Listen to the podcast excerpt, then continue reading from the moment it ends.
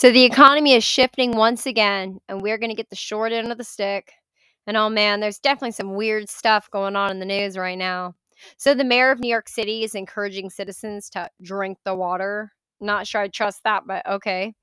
Vox is informing us that Amazon could run out of workers, and MarketWatch breaks it down why. So stay tuned for some hilarious commentary on these pieces and what this could mean for our future. What the fuck did I just watch? oh my god.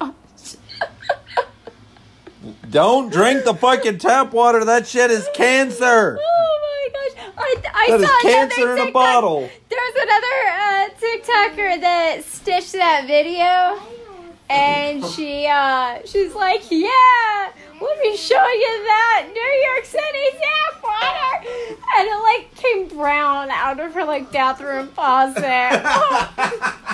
yeah, the New York City tap water. It's all good. If you live in the Upper West Side. if you live in the ritzy neighborhoods, that's fantastic.